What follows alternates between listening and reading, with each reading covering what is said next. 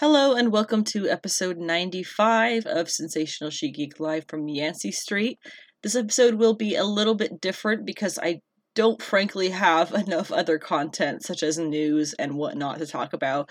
We obviously will have the James Gunn, uh, the Superman Legacy theories and rumors, the castings and whatnot we'll talk about in a little bit, but not so much uh, news otherwise than that. But we also have the Tarot Card of the Week, which is our regular Uh, one of our segments. It's number eight this week, Strength. And then our manga of the week is one that is not, as far as I know, officially published in English anywhere. Uh, so we don't need to get into how I'm reading that, but it's called The Fed Up Office Lady Wants to Serve the Villainess. What a title.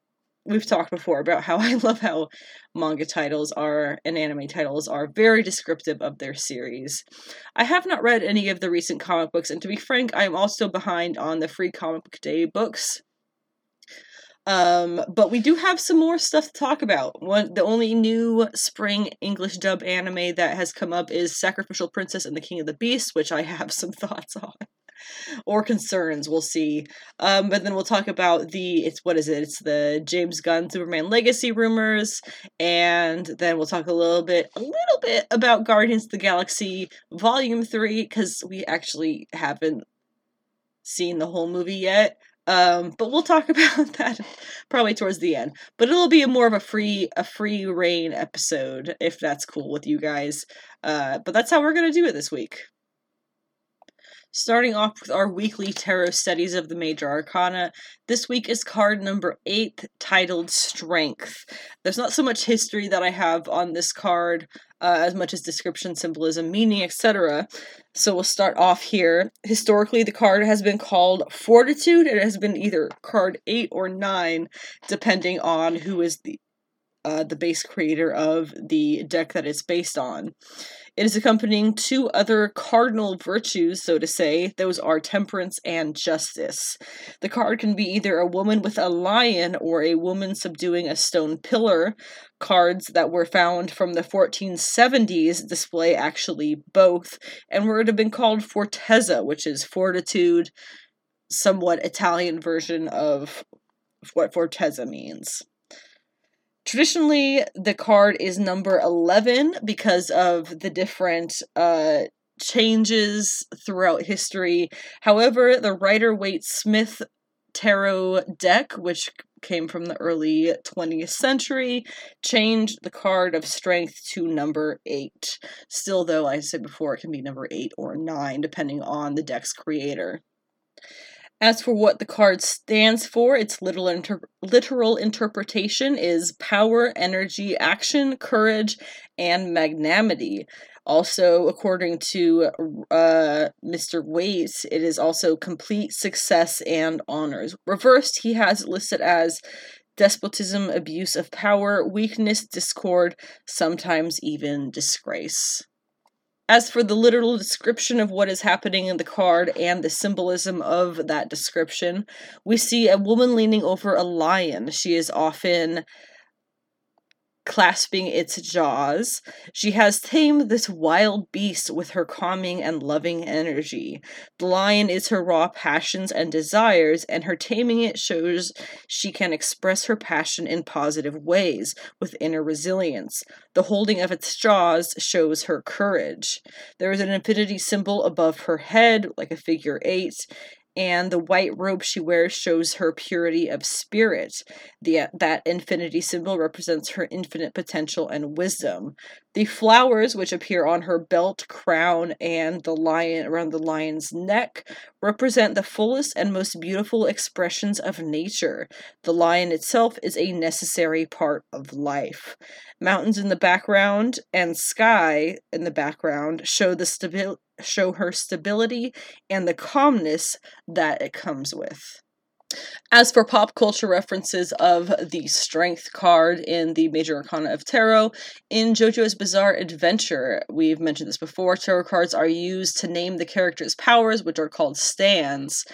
One of the Stardust Crusaders, called Forever, has a stand named Strength, named after this card. The stand takes the form of a massive cargo ship, apparently led by a gorilla, so that's rather fun. In the Marvel Tarot, the card of strength, according to this fictional writer of this diary, uh, represents the character of the Golem, which I'm not entirely sure if that's a specific character or if it's just kind of an overall description of a type of person. So what it says here in his journal is, "At first I mistook the gray granite gentleman on the strength card for it, the living colossus, but the letters on his forehead clearly identified him as the Golem. In Hebrew folklore, the Golem was an inanimate protector of the Jewish people who brought to life brought to life by God, or the word emet, which is the Hebrew word for truth, on its forehead or on the clay tablet under its tongue.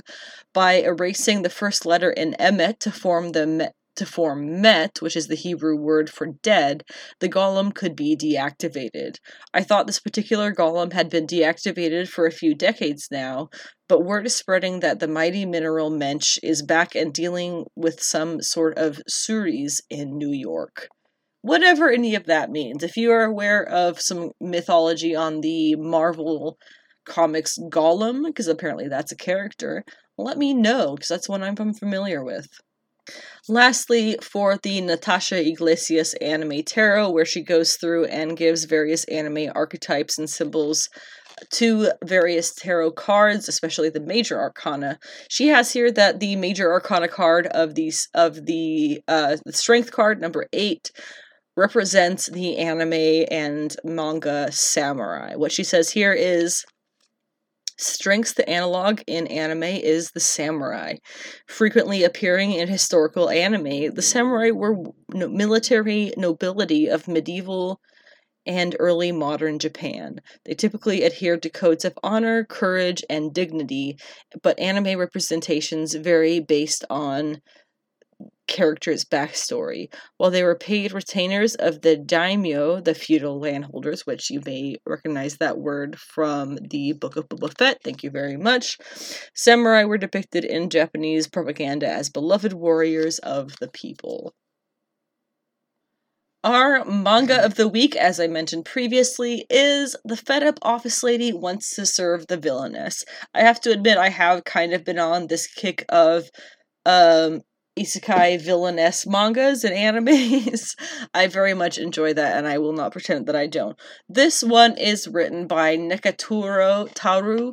Um, I don't know anything else of what they have previously written, but this one is only about seven or eight chapters in. Um, super, super fun, not published in English, so you'll have to do your own work to find where you can read that in English if you want to.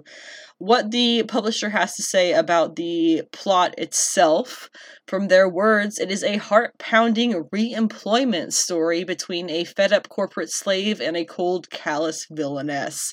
Three years after graduating college, Natori Midori, that's funny, it rhymes, who once idealized grown-up adults she saw as a child, is working hard at her job as a temporary employee. However, one day her contract is suddenly terminated for an absurd reason. As she sits there wondering if she would never, if she would ever be a workplace for her to devote herself to, her phone flashes and she finds herself in the world of the novel R P G she was playing. And before her eyes is the villainess Lapis Tenebrae, Tenebrae, who betrayed the heroine and committed countless atrocities before losing her life. My own description is basically, jaded temp worker is sucked into the phone game she plays, which is called Fairy Tale of Jewels. She has been summoned as the familiar for the woman who ends up being the game's villain before her eventual death, Lapis Tenebrae, who is very much along the mommy trope, so if you need a reason to read it, there's one. Uh, she is able to use her knowledge of the plot, as in the main character, to be of immediate use and extreme use to Lady Lapis, whose long-term plot in the game is to wipe out all of the world's commoners before she is killed by her fiancé, the prince. This world eventually runs out of magic and... Oh, sorry, I said that wrong. It runs on magic, and magic comes from various crystals and stones that a person can wear to wield the power of, usually passed down through their family. The manga's main character sees how much and how hard Lapis actually works, and eventually, or very quickly rather, swears that she will help her in any way she can in an attempt to ultimately change Lapis's fate and save her life. There are, one of the things, this has obviously not been made into a anime yet. I hope that eventually will. There is a lot of sparkles and kind of sparkle effects in the art because of the various gem-based magics. I very much think that could get made into an anime and that they would pretty easily be able to show that in the animation, and it would be frankly gorgeous. There's a couple of um, recent animes that have come out. I can think of Girlfriend Girlfriend being one where the art, who cares about the plot? The art particularly is fantastic. The art in their eyes, the way they draw that, the coloring and everything. Um, really, really great. And so I feel like that kind of trend of creativity in anime art would definitely be one that would be fully utilized if they were to make this manga into an anime. The four main characters of the manga obviously are the main character first, Natori, and then you have Lapis and Diana, who is the original story's protagonist, the pro- protagonist in the game that Natori played in her world. And finally, the prince, whose name is Gran, which, yes, is a little confusing because it sounds like they're addressing an old woman most of the time. Still, Natori is the main character. She is twenty-five. Uh, not a whole lot of extra stuff to really be said about her. She's a classic anime protagonist. However, she really seems to be confusing her big gay crush on Lapis Tenebrae for the feeling of being happily recognized for a job well done. I'm very curious how long that will take her to realize that she's actually fallen head over heels for her previously in another world villainous boss. As for Lapis, she is of course Natori's boss and the story's original villainess who is fated to die. She actually is a very hard worker who cares deeply for her family's legacy, and she still clearly has a very deep dislike slash hatred or distaste of the commoners of the, her world due to what really amounts to the follow of their lack of education in pretty much all aspects. Even when she's hired Lapis as her sec- or sorry, even as Diana is hired as Lapis's secretary, she is still Lapis's familiar as well, which is very important. So she has to wait with the animals because none of the other familiars are human. She's kind of the first. After a brief time with Natori as her secretary, she is able, Lapis is able to clearly understand, appreciate, and articulate the many minor things that make up a job well done by Natori, and very much, um, It becomes that becomes very much the dynamic where Natori is unexpectedly, from her perspective, complimented on her work, job well done by Lapis, and kind of like flutters into oblivion. She's she's a little bit in love with her. We know that. And then there's Diana, who is the story's original protagonist and the main character of the game, which is called, what was it? It was um. Fairy Tale of Jewels, the game that Natori plays in her original world.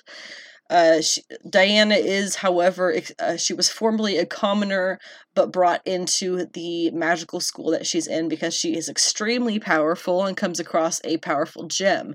She calls Natori Natalie for some reason. She can't seem to wrap her head around that one. And it's really easy to get her and Natori confused when you're looking at the art, the way to de- kind of def- define them separately. Natori has a low ponytail. Diana has a very high ponytail with bangs. So that's the way that I kind of differentiated them when I was getting to know the characters. Natori also doesn't have a gem at her collar like the others. Even Diana, having been a commoner, is still able to use magic, which is unusual of commoners. She can also has the ability, importantly, to use mimicry magic, which makes her incredibly powerful because she can send back any spell that was sent towards her pretty much tenfold without even needing to learn the spell properly. She can just mimic it. Then the last important character is the prince, aka Gran. He is Lapis's fiance and the future king. He's also obsessed with summoned familiars. He's kind of a geek in the sense of uh, animals, I guess is what you would say, magical animals. In the original story that Natori plays on her game, he is the one to kill Lapis. He meets Natori in this manga when she falls from a clock tower, which was a genuine accident, regardless of how it looked, and he is able to save her.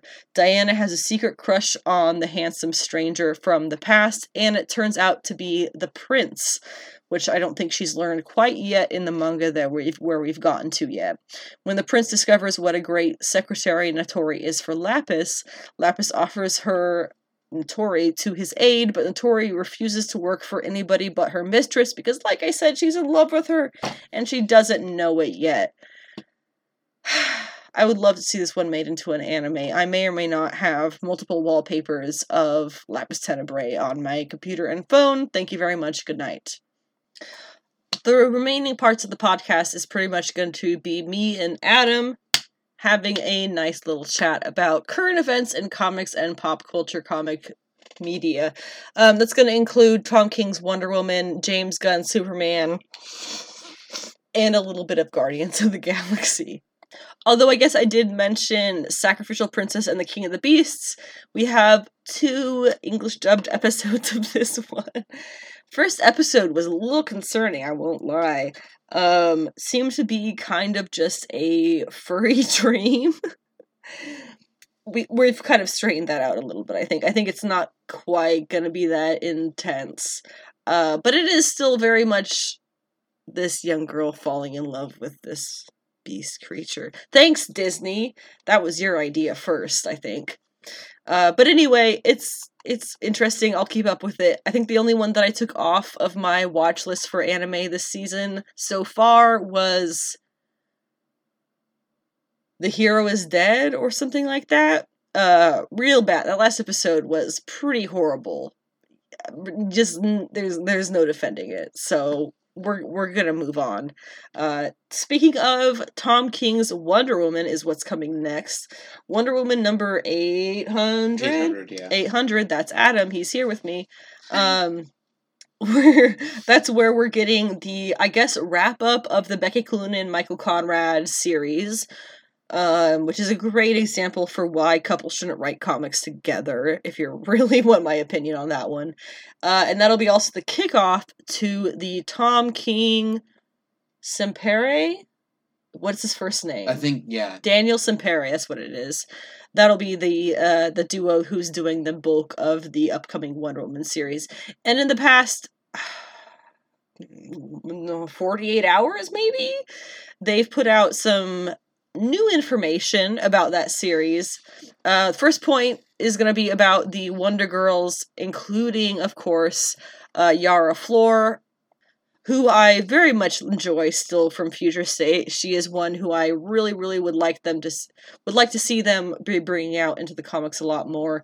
Um, but Tom King came out and said that Uh, Yara and the other Wonder Girls, who is a Cassie Donna and, and Cassie. Donna, are all going to have parts of that story. They all are important to the D C U and important to Wonder Woman's history, so they will continue to have their own stories that are somewhat tied into this one, is what it kind of seems to be, to his Wonder Woman story. Now, as for his Wonder Woman story, and I do agree, Adam, that there are multiple kind of views to take on this particular announcement, um, and I was relieved uh, that it wasn't what I thought at first. But Wonder Woman is going to be, or rather the Tom King is going to be introducing Wonder Woman's daughter, official canon, as far as we can all tell. Um, her name is Trinity as her hero name. I'm not sure if it stands for anything, but her human or Earth name is Lizzie. Tom King posted it saying, "Meet Lizzie, daughter of Diana, Trinity, daughter of Wonder Woman." The name, the hero name Trinity, really fits for obvious reasons. Um, the thing that kind of immediately came to my mind when I saw this initial post, uh, she looks just like a young Diana, very great, extremely tall, was what we want, so that's fantastic. Uh, she has the pants, which again, I feel like that's just the natural progression. Yeah, the natural progression, especially for uh, the daughter of Wonder Woman, uh, if that is literally what she is. There's a lot of things that she could be um, that's not literally the daughter of Wonder Woman. Of course, the initial concern being oh god, why does Wonder Woman have to give birth to a baby? I really don't want to see a pregnant Wonder Woman as a superhero in the comics. I don't want her to take nine months out to have a baby. I feel like that's stupid. I don't know if that's wrong. I don't really care. That's just my opinion. I think a pregnant Wonder Woman in the comics is absolutely stupid. That being said, I don't think we need that for this. Um, and yes, Adam, you brought up the point the other day that it's really a little bit disappointing. Now we'll have to wait and see how the series goes. It's a little disappointing that a writer with the caliber of Tom King is given the Wonder Woman series. And what does he immediately go and do with the character? Gives her a baby, makes her a mother, which is arguably, or maybe not even arguably, the most cliche thing you can do with a female superhero. Female character of anything, really, I think. When writers don't know what to do with characters, I've said this for years, they make them pregnant. They make them lose their pregnancy. Anything tied along with that, they don't know what to do with this female character, give them pregnancy drama. That's generally how things go. It is a little bit disappointing in that aspect, because of the assumption that this is going to be a standard birthing situation. The hope, I think, is that this is not that. Adam, you had written on Twitter, what was it, on Instagram, just please don't be Steve Trevor's kid. Yeah. I know there's a lot of discourse about Diana and Steve Trevor. In my opinion, there is no other, if unless I'm mistaken, there is no other superhero who has been stuck with their first love interest through their entire history. Clark Kent hasn't even been stuck with that. I don't think Green Arrow has even been stuck with that. He's had lots of affairs, let's yeah, be honest. Kid. Yeah. Diana doesn't need to be stuck to Steve Trevor. Let's also be real. He's incredibly boring as a love interest. Wild boring. This is this is your cliche white, blonde, blue-eyed military man. There's nothing else about him. There's literally nothing. Great Value Brand, um, was it Captain America? No, not even Captain America. What is it? Steve Rogers. Great Value Brand, Steve Rogers. That's very, that feels cor- completely accurate to what I feel like this character is. But that doesn't have to be how it goes. It doesn't have to be necessarily even a pregnancy. We were talking about it. Did you want to lead the discussion on... Yeah, yeah. I, other I, option. I left that comment, and then yeah. somebody somebody brought up the great point. They were like, "Yeah, I agree with you as well." Uh, the only it's, it's, basically they were like, the only logical thing could be is that if Diana does the same thing her mother did and makes a child from the sand. I would love that, because Tom King is a writer who could have so much fun with the themes and meanings of all of that. With um, the child made from nothing. With the child made with from, just intention. Exactly. And and then that and that's kind of the whole thing. I, I love that, because like Diana's kind of getting to the point her mother is transcended to being a goddess or mm-hmm. whatever now. Yep. N- Nubia is the one who's ruling uh, Themyscira. So it's kind of like Diana's like, yeah, you know, I have the Justice League, that's whatever, but I kind of need something to love and something to nurture and cherish, because her whole thing is her, yeah. is her power is love and caring and nurturing. So I didn't really think about that, um, the fact that she doesn't really have a role aside from just being a Justice yes. League member yeah. right now. Yeah. So so that would be kind of nice to give her that extra role. And, and you know, we've seen sidekicks. Sidekicks haven't always worked out the way that we've wanted them to. Um, but but as, this takes it, I guess, a step further than a sidekick, especially mm-hmm. since what he said was what they're starting the story with in Wonder Woman eight hundred, I guess is what, it, what it'll be, or eight oh one, and we'll see, is an arc about twenty years in the future.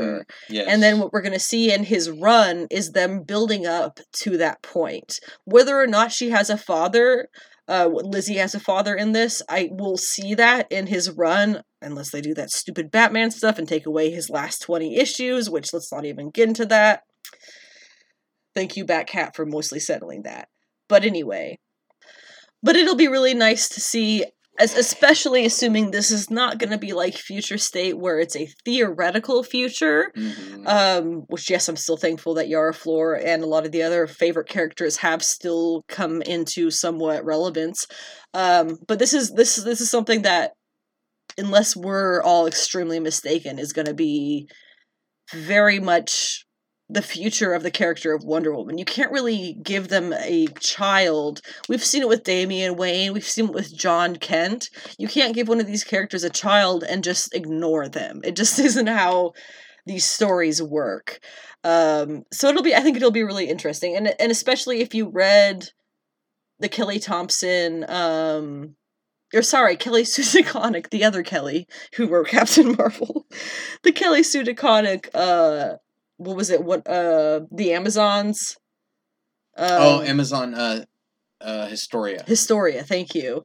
If you read Historia, especially that last issue, those were, that, that, whether or not that series is one hundred percent canon, it was written with such an amount of love for female readers of comics. I just, I can't even begin to describe how fantastic it was to experience as a reader, uh, as a female reader. But um, the end of it is basically, con- uh, it's a D C Black Label comic, so who's to say really if it's canon or not, but the end of it is where you get kind of the redefinition of Wonder Woman's origin, which is her mother has lost massive amounts of her human army that she um that she had tried to start here in the spirit of the Amazons, so to say.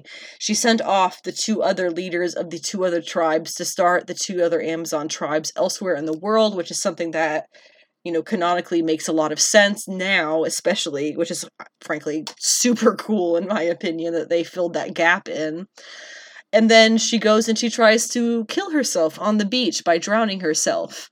And in that moment, she hears a baby cry and she comes up onto the sand. And the weird little figure she had she had molded into the sand with her hands is now a baby child, a baby girl. And that is her Diana. And all of the goddesses of the Greek pantheon are there standing around her. She can't see them, but they're all standing there and they can see her and they can see Diana and the gift to her, which was this perfect child, to make up for the fact that she just raised this incredible army in their names, and it didn't really go that well.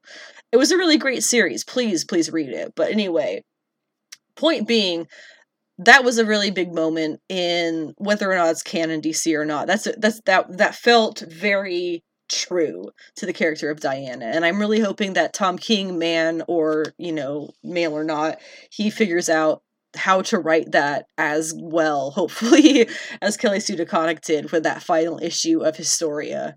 Do you have any thoughts on the Daughter of Wonder Woman? Yeah, um, I thought it was really cool how they posted a little like teaser snippet of um of John and Damian mm. Batman, John Superman and Damian Batman with her. Um, that's really that's I don't know for some of me it's like it's like really cool to see like yeah. eighty years later now these two like. Now these the Trinity of D C mm-hmm. now have their own. I guess at this the point, second Trinity. Yeah, they're technically own all of those like the actual like biological children yep. of them, regardless if uh, Lizzie is crafted by clay or not. Still, like it is. I think it. I think it counts. The based a, on what Wonder opinion, Woman is, I think it counts completely. Well, considering that Hippo, she still considers Hippolyta her mother, and nobody mm-hmm. questions that. Yep. I feel like you definitely could consider that, and it's and it's really cool. She's not Zeus's daughter. Let's just stop there for a second. Yes. Wonder Woman is not Zeus's daughter. Anyway. Yes. Um, the, speaking of, I love how Daniel Warren Johnson did that, how he mixed the, basically what it was is that Diana oh, was, Diana was with molded. The Dead Earth. Dead yeah, Earth? Yeah, Dead Earth. Oh Wonder God, Woman by that's Daniel another Warren Black Label series that if highly you haven't recommend. Read, it's not canon, but holy shit, is it it's metal bonkers good. So what he, what he did with, I, they, I, don't, I don't expect Tom King to do this at all, no, but what no. Daniel Warren Johnson is metal as fuck. It is was that awesome. Hippolyta and all the other Amazons killed all, like, Zeus and all his men, so what she did is she made Diana via clay, but it was with, with Zeus, the blood, with the blood of Zeus. It, so it, it wasn't just Zeus; it was the blood of all of the all gods. Of yep. Yeah. So that's, that's why she was so fucking that's lethal. Why she, that's why she's so strong, and I, I'll never like that. That was so metal. I was like, well, I mm-hmm. low key want that to be the main. Yep.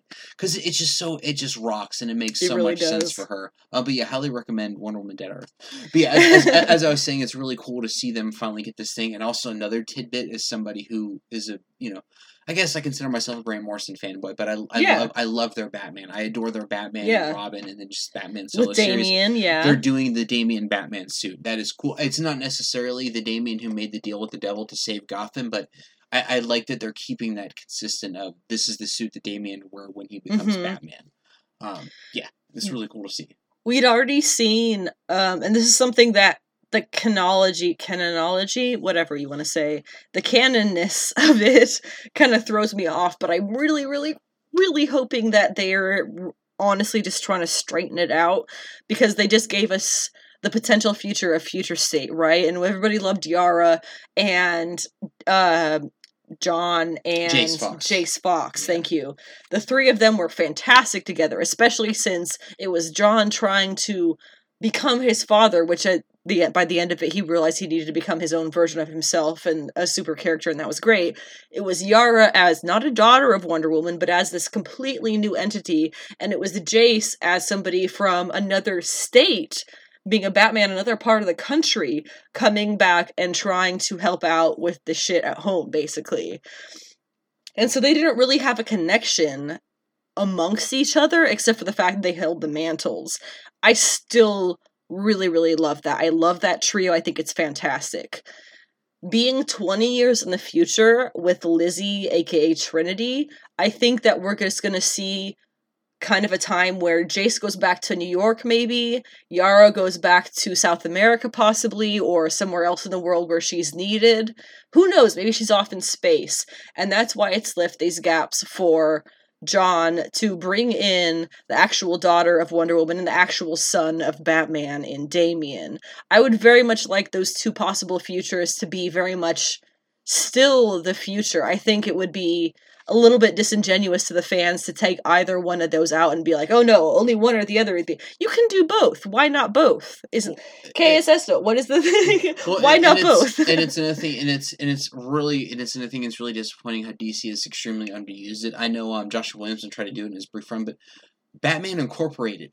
There can mm. be a Batman around everywhere in the world. Oh, so like that's yeah. the whole thing. Like, so why can't there be another Wonder Woman? And you know, that was the whole thing of the Yara Flor series, is her finding that yes. sect of Amazons in South yes, America, discovering right? the whole other world of like, things that we don't even know. Like that, so like Jace could freely be Batman mm-hmm. in New York because Bat, you know, New York. You know, if anybody's it's ever like been Spider-Man to, going somewhere else, exactly. So anybody can has been in New York. Definitely, they would definitely benefit from a Batman-esque yeah. character.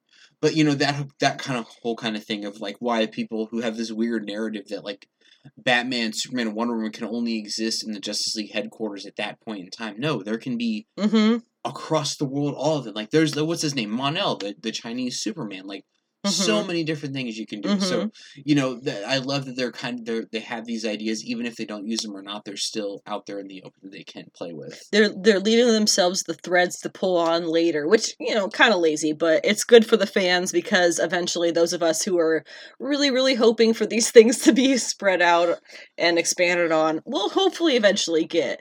Um, but overall, I think this Daughter of What, I don't, as long as it's not, I don't know if there's a scenario, let's, I'm going to be honest, I don't know if there's a scenario where Lizzie slash Trinity has a humanoid father who gave D N A to the project, right? I don't think there's a version of that that I like. I think the only way for me to really like it is for Diana to kind of do this on her own. I don't know if that's terrible or if that's me just hating men or something, but mm. um, I I feel like it would be a lot more accurate to what the fans want, maybe, to just have her be as her own thing that Diana created the same way she was created.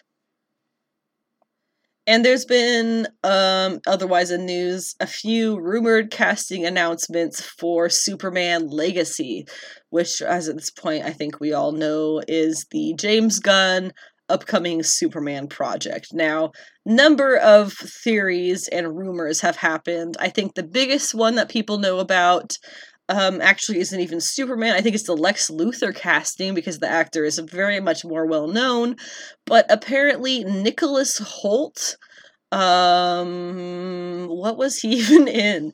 Uh, he was in some zombie movie. He was Beast. He was, oh yeah, he was Beast.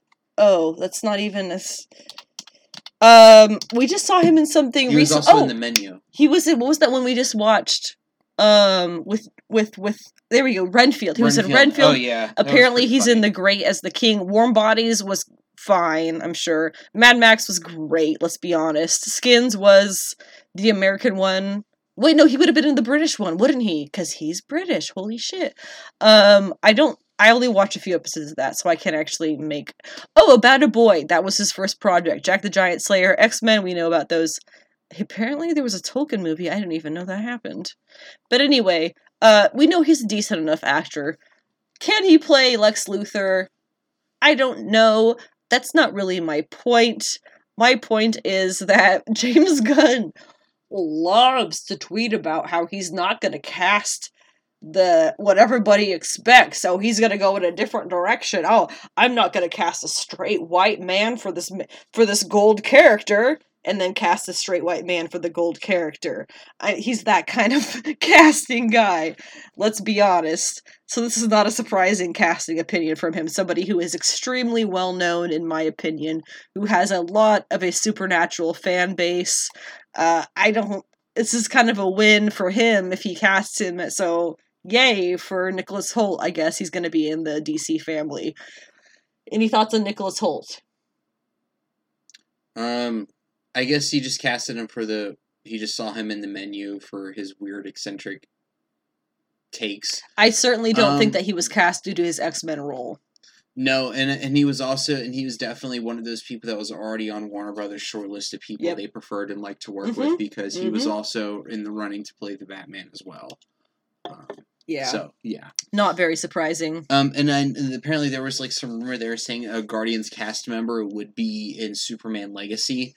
Um, I saw this tweet, and oh, I, I can't help this it. This is actually a good one. This is actually really good. I can't help it. Like, I love it. Uh, Will Poulter is Wally West Flash, specifically. He, he was, um... Adam Warlock. Adam Warlock, thank you. I hated him as Adam Warlock. Horrible we just talked ca- about that. Horrible casting for that. Absolutely trash. Bad casting does not make any sense. This, this, but him I'm not Wall- going to cast a straight white man. Cast Will Poulter. I mean, it's not even about the straight white man part. It's just that he just said he wasn't going to cast a, a generic wasn't, white guy. It was literally a generic white guy. Um... But Will Poulter as Wally West, that is perfect. He, because I think, he's a generic white guy. Because he's a generic white guy. He's and a then, generic redhead. Well, and then also, like, I think he could nail, like, you know, Wally's, like, quirkiness and also the whole thing of, like, the Midwestern conservative who then becomes communist. Not, o- that. not only that, I think he could nail the, like, kind of bitter younger generation hero. Yes. Who is like, uh, old man, I could beat you in a race, and then runs into a wall because he gets tr- he gets juked out or something, you know? Like, I feel like he could play that really, really well.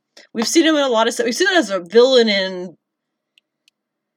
Oh, geez. It was that book that was named after... No, it was the movie... It had Dylan O'Brien in it, too. I know a lot of people wanted Dylan O'Brien to be Batman. I would not, to be frank. I feel like he's very soft. Is that mean? I don't know. Dylan, I, I would probably see him better as like a Tim Drake. He is like big Tim Drake Tim vibes. Drake. Tim, yes, Tim Drake he does vibes. Have Tim Drake vibes. You're correct with that. So then the third one, of course, actually there's four. But the third one is obviously Superman. They weren't going to have rumors about other characters in the Superman movie without also having a rumor about Superman. I don't even think this is a rumor. It's just saying that he's one of the top contenders, which means that he's probably going to win it if he can pull it off in the... screening room or whatever. Um, whoa, my mouse is going crazy. The article that I'm looking at right now says that there are two other unknown actors said to be in the mix. Does unknown mean that they're unknowns or that we don't know who they are? Probably the latter. Uh, but this guy's name is David Corn Sweat, which is quite unfortunate, to be frank. Um, it's not spelled like sweat, at least, so that's something. He looks pretty much exactly like a young actor who plays Superman, I suppose. Um, I, I don't really know what I expected, but... The the only thing that I can appreciate about this is that he got somebody that I've never heard of. That's true, that's true. And, and that's, that's where... Be- That's you know, better. And I, there there certainly is better photos and less better photos of him. He does... He. It, it, I could definitely, like... Looking at this guy, like, he could definitely put on the frame of sure. being Superman. And yeah. Could, but, but yeah, I appreciate that that he is an unknown, and it and it gives and it gives people like me who are kind of apprehensive about the whole James Gunn stuff a little bit like, okay, this is an unknown, so there might be something decent about it. And then it also gives this kid a chance to, you know, show his chops and that mm-hmm. he's, you know, maybe has a chance. But yeah, looks-wise, I mean, his couple pictures, he he looks like he could be pretty decent. So yeah.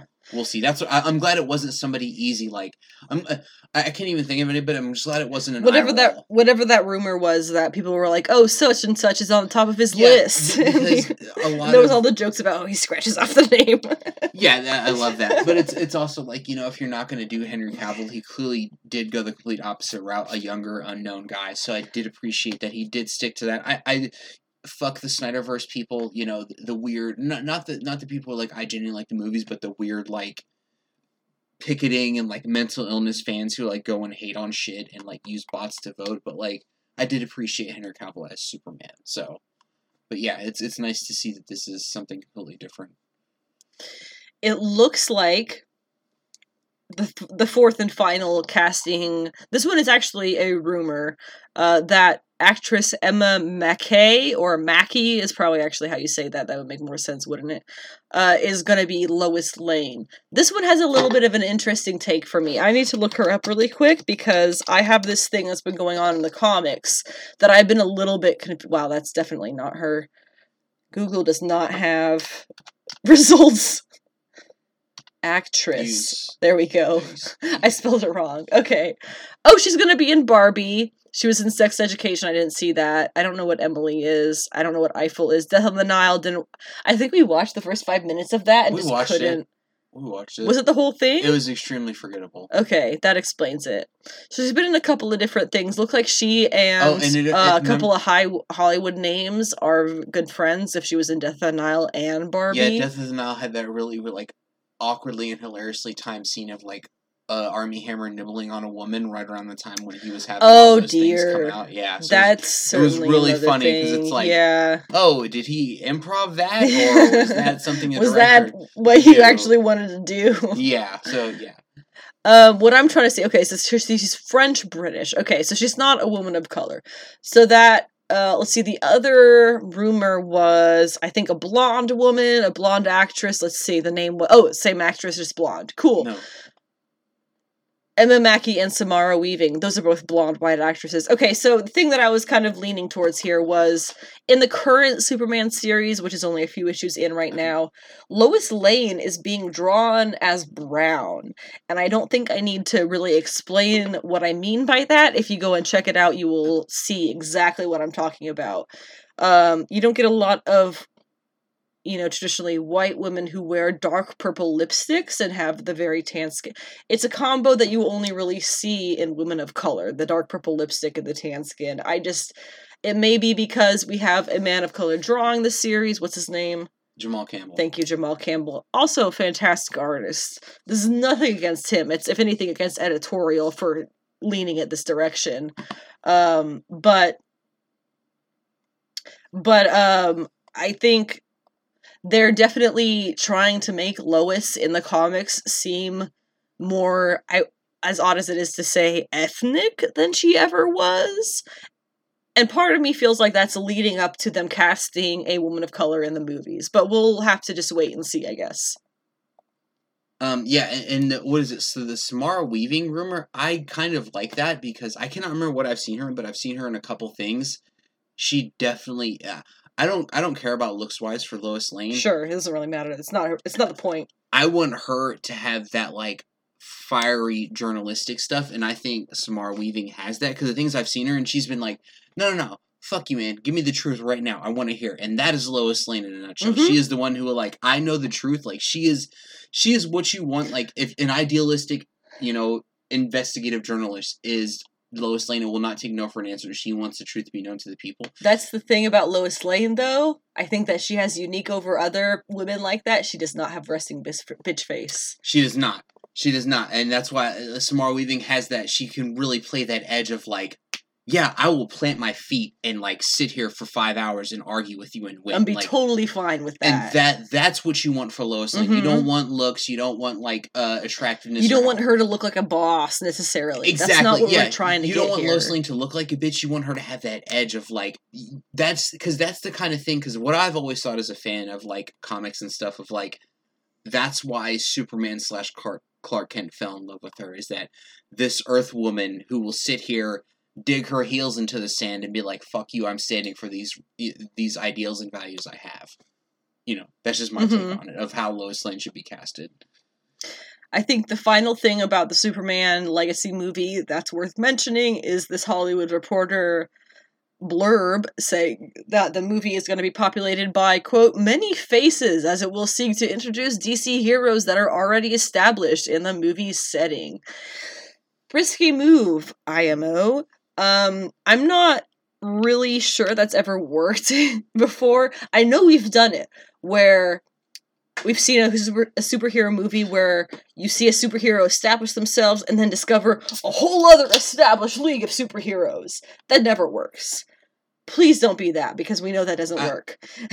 I, I I I hope it's something like at like um extremely minor, like somebody like fucking oh god, this would be a great way to introduce Blue Beetle, man. I'm mm. not not Blue Beetle, but uh, t- uh Booster Gold. Booster Gold. Like, oh yeah, just some lame like you don't even just some lame brain guy like stopping somebody robbing yep. a bank. You don't need somebody like you can't introduce like somebody like g- big and grandiose. Like it could be somebody like Vixen stopping some guy from yep. robbing a bank, you know. I mean, Vixen's pretty cool, but yeah. But you know what I mean? Like, yeah. you, you don't need this a lower whole... lower tier, lo- exactly. not a household name. Exactly, like the the the, the C and D list, you know, D C characters who aren't who do, who've never had solo titles that always show up in team books that people are like, oh my god, I love them. They're so quirky.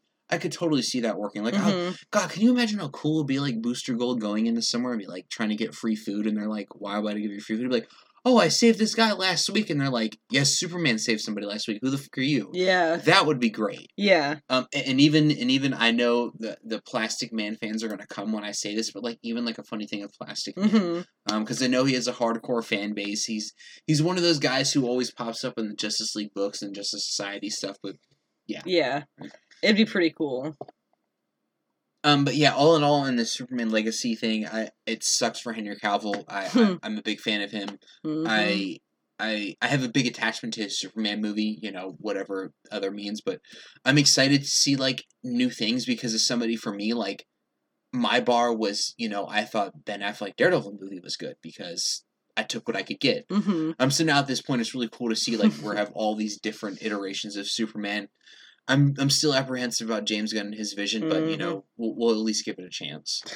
I Yeah, I'm not, and it's just kind of transitioning into our discussion of Guardians of the Galaxy Volume three, which, to be frank, we have not watched entirely, uh, because we'll talk about that North, in a second. Yeah. We'll talk about that in a yeah.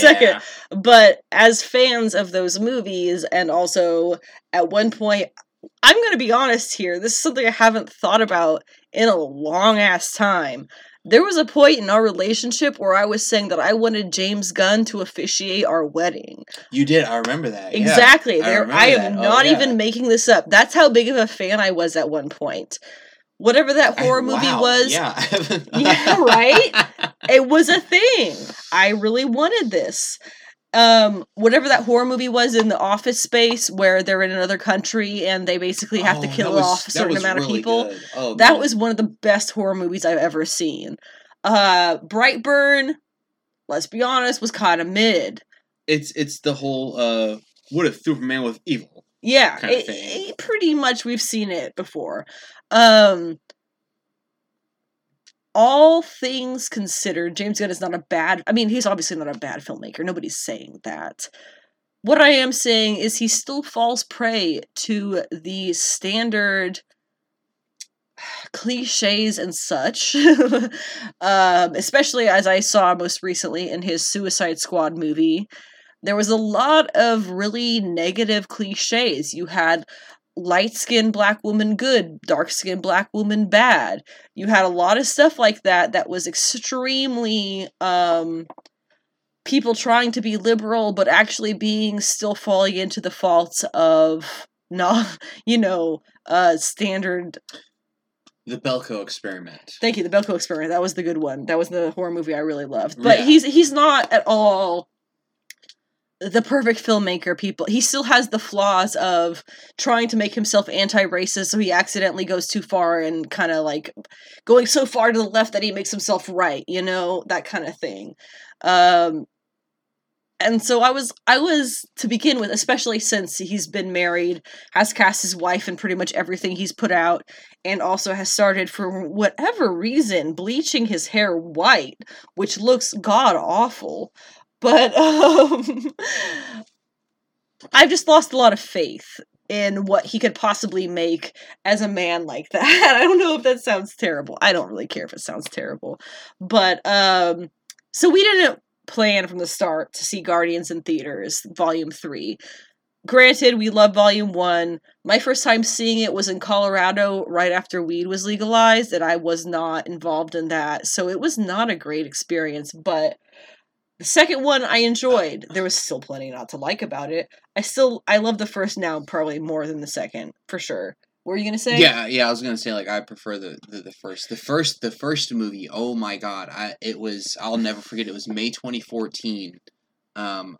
My dad had passed away of cancer of November mm. in November twenty thirteen, mm-hmm. and so I go and see that movie, and the first ten minutes is like Peter Quill sitting in there watching his mom yep. and her deathbed yep. to cancer, and I'm like, "Oh my god!" That was that was the summer, two summers before we met. Yes, yeah that that was when I was like, "Okay, maybe maybe these comic book movies can actually hit on more mm-hmm. than just like cool comic book themes."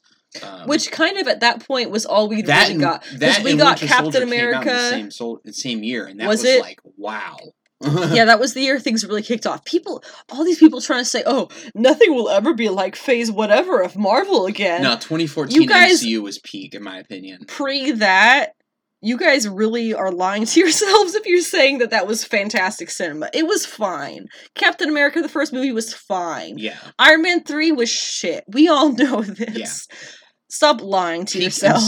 twenty fourteen with with because it was Winter Soldier and Guardians Volume one came out in that same year. That was when people Winter like, Soldier was the one that Captain America Volume one absolute garbage. People it wasn't. Wa- it wasn't garbage. It was okay. Well, I, people would watch that movie and were like, "I don't see how this any of this matters." Like, sure, Nick Fury's there at the end, but like, I just remember walking. He's this out old of that. ass man. I remember walking out of that in twenty eleven, going, "Holy shit, I just realized that was the same guy who played Human Torch."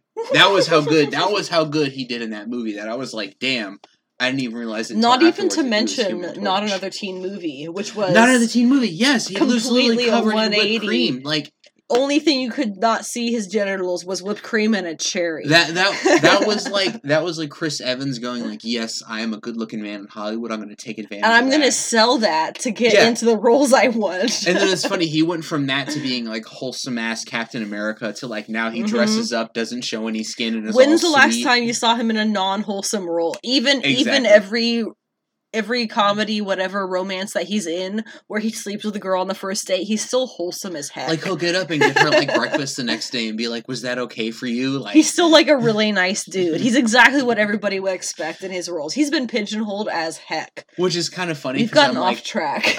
Whatever. It's fine. That's what a podcast is for. But I always have this funny, like, thing in my head. So, like, what if he's just an absolute raging dickhead well, that's in real a, life? There, like, there used to really be this funny joke on Tumblr for the girlies or the gays in the room. Um, it was bearded Chris Evans next to a picture of shaven Chris Evans.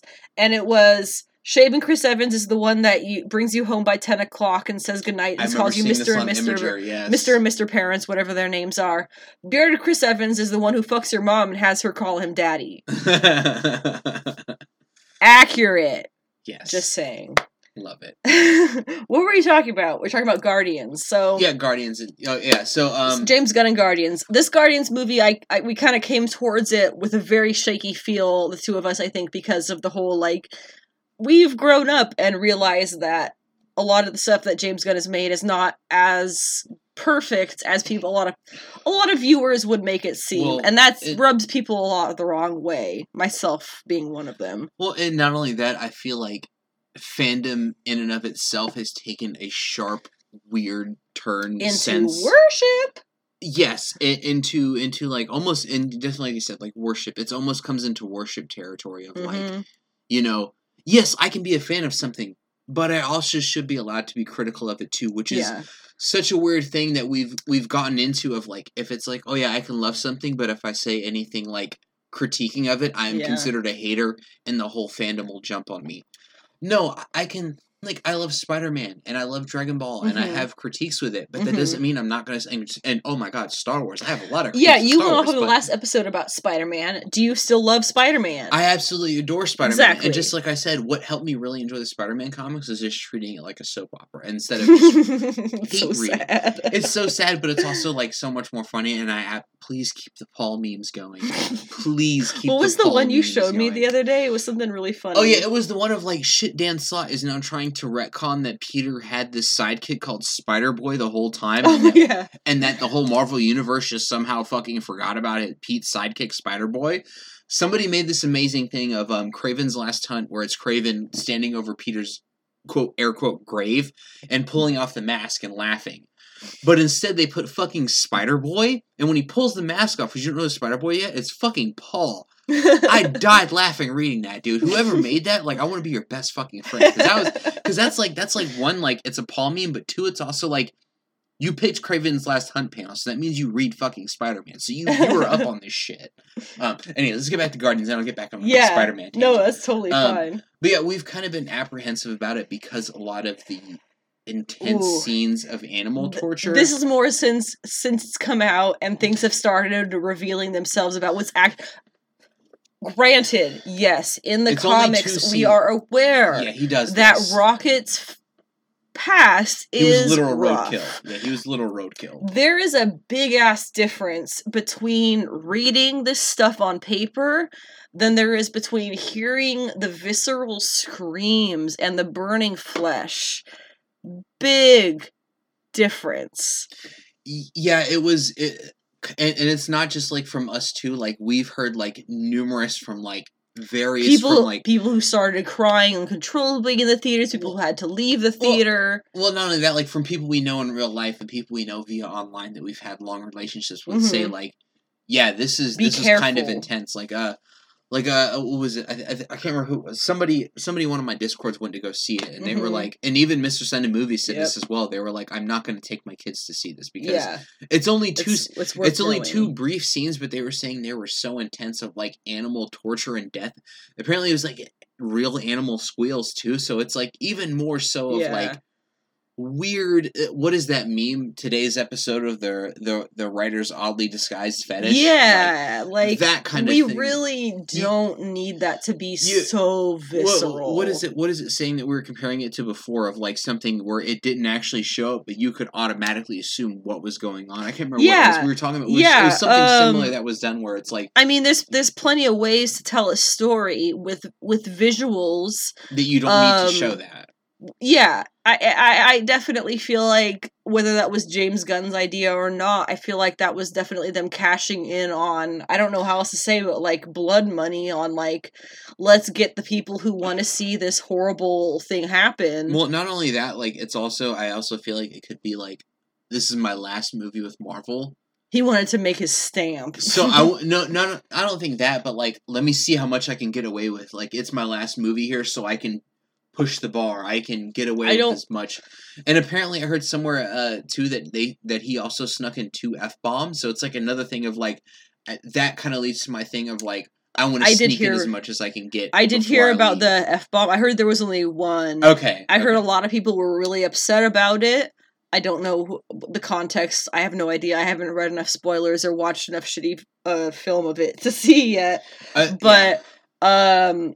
Yeah, bring that into it. Yeah, it does it does really feel like he was trying to go out with a bang, which I don't in feel like, the sense that it's, I mean, it doesn't... No, I don't feel like more of a bang, but I feel like James Gunn is definitely the type of dude now that he's with D C to, like, let me cause a low-key shitstorm for them because they fired me for some Twitter jokes as I go back, as I go over to D C and kind of do my thing over here.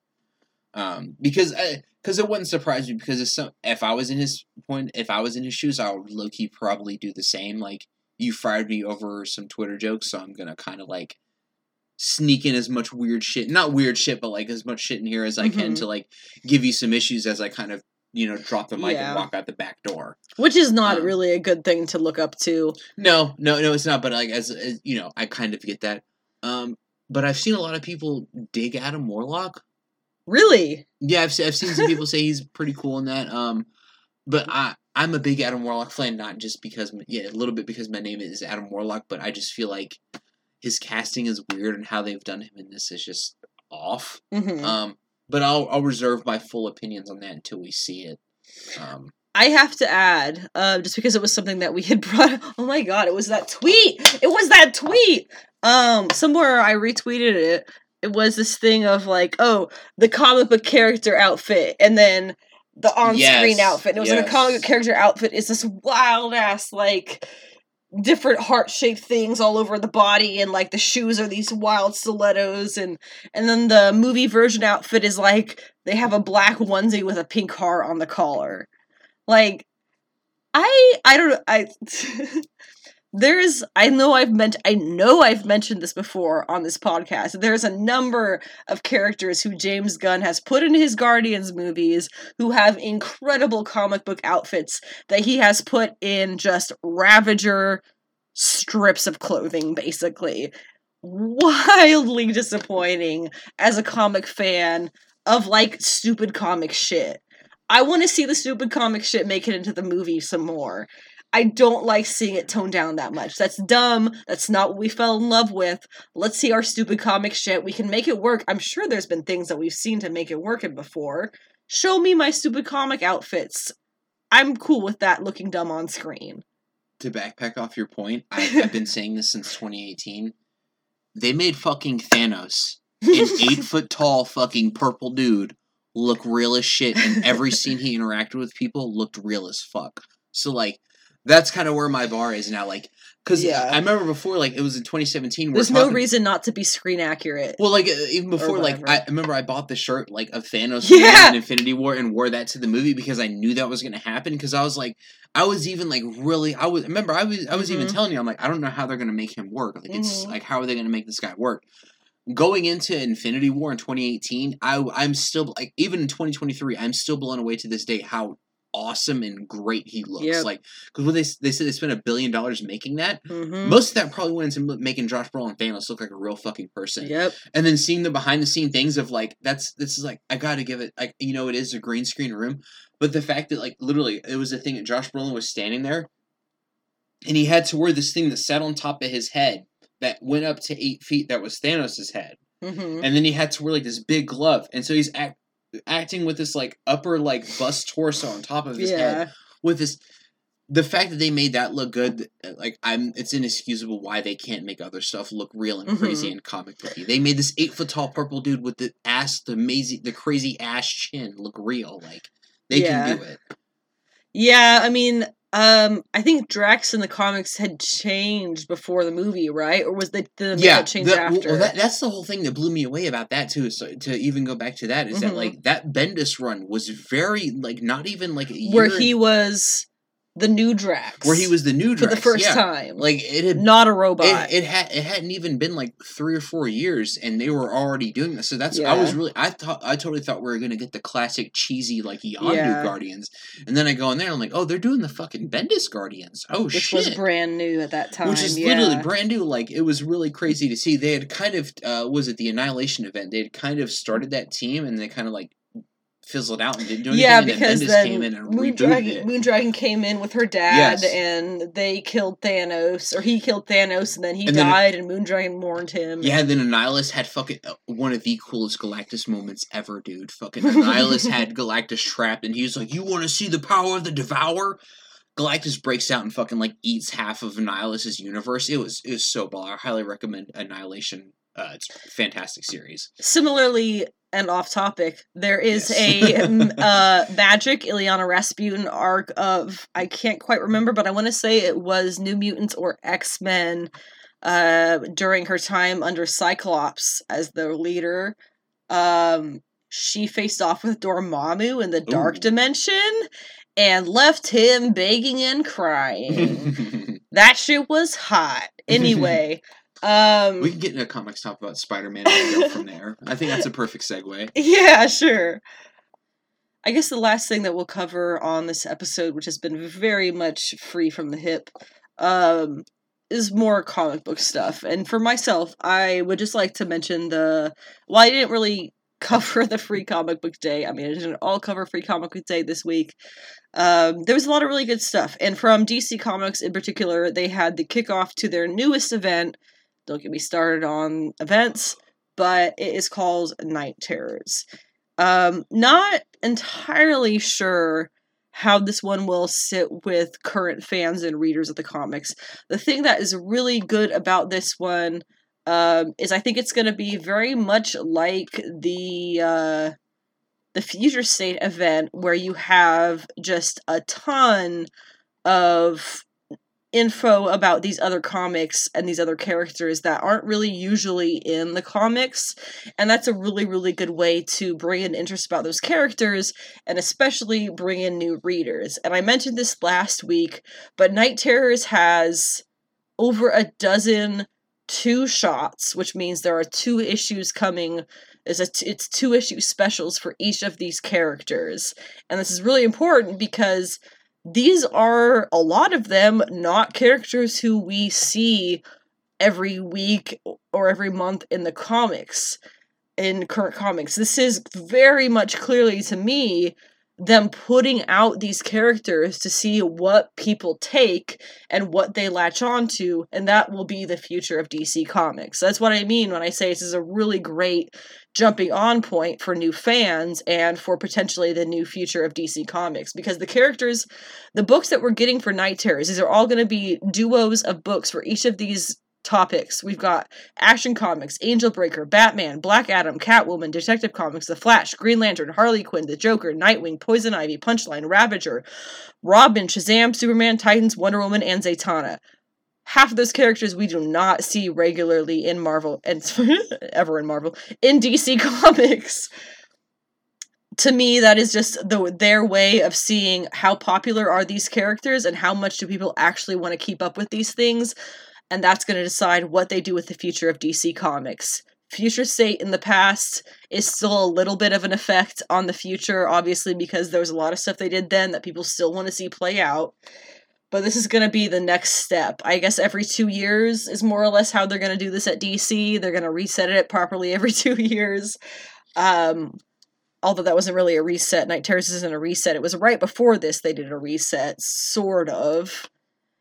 That's not really a reset. D C D C uh, was D C Rebirth, then it was D C Universe, and now it's whatever. Dawn of D C. Dawn of, thank you, Dawn of D C.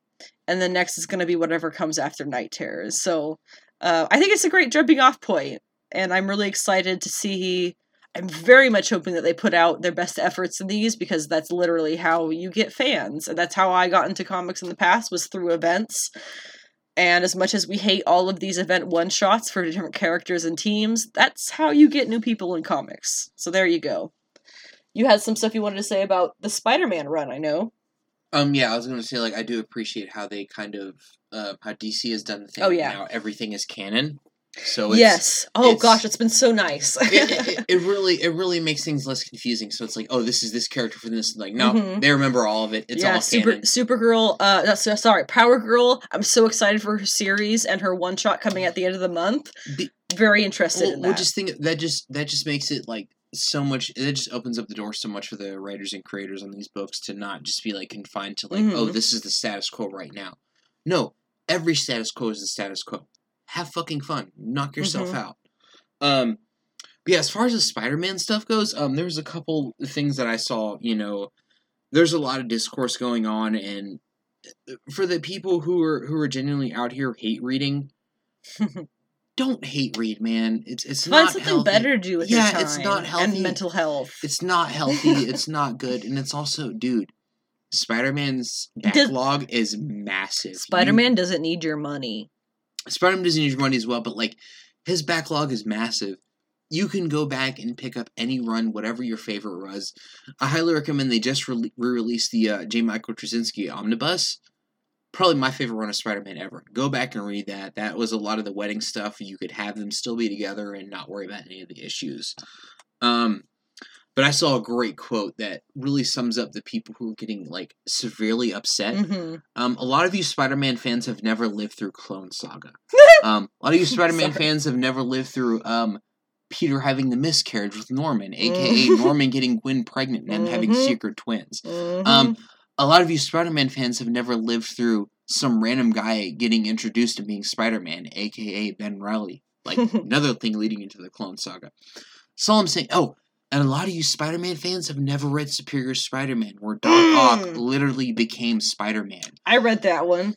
So, so please, uh, the, I mean, this is, calm you know. Down. Yeah, uh, calm down. Yeah, seriously, calm down. Get over it. They, they have, uh, what I, my main point is, Spider-Man Since One More Day has been known for ridiculous stuff they've done in this book. Don't lose your shit over it. And, and then also, like, it's just a comic. Just mm-hmm. read other stuff. It's it's not that serious. Yeah, it doesn't exist when you cease to read it. Yeah, like, if you literally just, like, put it down and read something else, it's fine. For me, I just, like I said before, I've said it numerous times, this book is so much more enjoyable when I read it as a soap opera because I don't get pissed because I'm like, oh, yeah, this is this cheesy stuff. But the people who are out there who are like, this feels like Zeb Wells and um, Nick, was it Nick Loeb's uh, cuckold fetish? Mm-hmm. I, I agree with you. This How can you not, though? I, Exactly. How can you not? It, it definitely feels like that. And so I, I... There's a reason there's that saying, this week in the writer's fetish. Exactly. So I, I totally get those concerns, because it definitely feels like that, and that's why I think the Paul memes are fucking hilarious. Oh, yeah. Um, Even I get it. I don't yeah. I don't read that comic, but um, I absolutely get it. And then also, there's another thing that I saw, like, uh, they released another Into the Spider-Verse trailer, and it's mm. another great shot of Mayday Parker and P and M J, you know, being married. It's another thing I saw. Somebody said, like, hopefully this movie breaks the box office enough to have an impact on the comics, because we need a serious course correction sooner rather than later. I, I agree in, I agree in that, because, you know, through the whole Beyond event, Zeb Wells is definitely setting it up to pump fake us, because he hey, he brought in Ben and Janine. He had Pete get re he had Pete uh, engaged to M J again. I would I totally thought they were setting us up to Pete and M J go off, go to, you know, New Jersey or somewhere for a while and just live and raise the kid. And they even had the issue the oh, it was a great issue of Ben and Miles teaming up. Fantastic. Those two gelled so well together. And they're like, huh, maybe we should do this again sometime. And they fist bump. That was the moment I was like, dude, they're going to do Ben Reilly's Spider-Man and Miles hanging out in New York City. Which, that that would have made so much sense, because you give Peter a chance to go off and be a dad, and then you get his brother, who's like, I don't really feel like I have a space in this world to do anything. Gives him a space. And then also, if the writer is good enough and a big enough fan, you could totally bring in Kane Parker, the third brother, who's mm-hmm. who's even more of who has a de- degenerative Lost. disease. Yeah. yeah. Who's like, I don't know what to do. I got you, bro. Um, but yeah. Let's it, live it your life to the fullest. Let's live it, yeah. But it's that whole thing of like, I, because my point being is that it seems the M C U and a lot of Marvel comics recently have been shifting more towards what's going on in the movies to get more people in. Cue Agatha Harkness. Cue Do not even get me started about Agatha I know, Harkness. That, it makes me so mad. Cue a lot of the, the cue almost any and all Scarlet Witch, anything in the comics since the WandaVision show, like prime example of that. So that's why I'm kind of hoping that. So that's why I'm kind of hoping that they see people lose their shit over Mayday Parker, because that just whole thing is adorable. Because it, mm-hmm. 'cause then at that point in time, like Aunt May's gone. Pete doesn't have to worry about that. He's with M J. They genuinely want to have kids and build a future together. That just let him. That's his only concern. That. Let him let him have that. And so I feel like if this movie comes out and it does buku numbers, I'll be like, huh, maybe we can change that. Um, you you can do a little bit of a slice of life with Peter Parker. You really you can, can also at the same time give him some horrendous, stressful shit to go through, like uh, uh, separate from his wife and daughter, because let's be honest, that is an old and tired story. I'm gonna go capture your wife and child, and we've seen that in movies. We've seen that literally like, in every topic there is to be said. Like, like, not even kidding. The reason why people love Spider-Man is because he's the everyman. So, what more relatable story can you have? Just have him be a regular dude in his real life. Then, literally, then a guy having to stop a bank robbery and pick up diapers and be home by seven. Yeah. What is more relatable than that, dude? Yeah. Come the fuck on.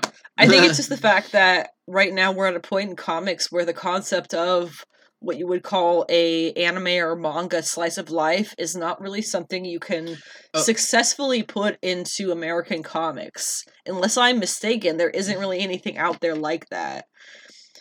But that is, it seems, a lot, especially in superhero fans at this point, decades and decades and decades on from where they were origi- originated, it really seems that that may be a portion of the future of superhero comics, because people really seem to want that, including Peter and his family. That's a major stronghold of that argument. That kind of wraps up what we had planned for this episode. It's a bit of, a little bit of a loosey-goosey episode. I did want to mention before we log off here that we did try to watch the Dungeons and Dragons movie with Chris Pine and et cetera folks. Holy shit, it was bad. um, I think when you have two people who are probably like a little bit tipsy, maybe more than that, who can't functionally continue watching a movie because it's it's so bad that them in that mind state are like, oh my god, it's this is not a good movie. That's not a good sign. But that's the situation when we watched the Dungeons and Dragons movie, and it was genuinely not good. So very, very disappointing. Um, I think the theory in that one is very similar to our theory with the... what was the Chris Evans movie that we watched with uh, Ana de Armas? Whatever that one is that everybody's like obsessed with because Ana de Armas is in it and she's very beautiful. Um, also, not a good movie at all. Both of those movies, D and D and whatever that other one was, was uh, they were they were very much, this is the last movie this actors have to get off their contract for. And so they're going to do exactly what they always do in movies, play the same characters that they always play, act the same way they always act. And that's about it. It was extremely boring. Um, and just everybody doing exactly the same stuff they always do in movies when they play the same characters they always play. Super disappointing. Did you have anything to add? No. It was, yeah. It was just not good. We might go back and try it again. I don't know. Who knows? Uh, we'll see. Yeah. Um, but yeah, eventually we'll do a, a full coverage of Guardians of the Galaxy, because while it did not have the cosmic space lesbians that I hoped in it, aka Moondragon and Phyla-Vell, hopefully somebody who is a better costume designer we'll, we'll get on those characters, but oh god, James Gunn would have destroyed their costumes. Oh my god. Uh, but yeah, we'll eventually watch it and we'll give a full review. Because it's fair, you know, we will hate, we'll, we'll hate on things a little bit, but for fair reasons. So we'll eventually watch that, and uh, we'll see how it actually goes, and I'll give an honest opinion on it at that point. Would you like to be a part of that when that happens? Geez. Yeah, we'll, we'll see when we eventually watch it, and we'll kind of go from there. So that is the end of today's podcast episode. Yes, I am behind on other things for the podcast. Um, shit happens. What can I say? Um, although I'm not gonna lie, I have been a little bit of a downer to myself. It would be nice to get a, I mean, if you've gotten this far in the podcast, send me a message. Let me know that you're listening. I don't know who listens to this far in the podcast. I promise I'm not mean. Unless you deserve it. Just kidding. But not really. Uh, but yeah, that would really help me feel like I'm doing something for somebody other than just my boring bedroom. So have a great week. Mid-May already. Holy crap, I was in mid-May already. That blows my mind. But summer is on its way. Stay hydrated, you hippies. And don't be a dick.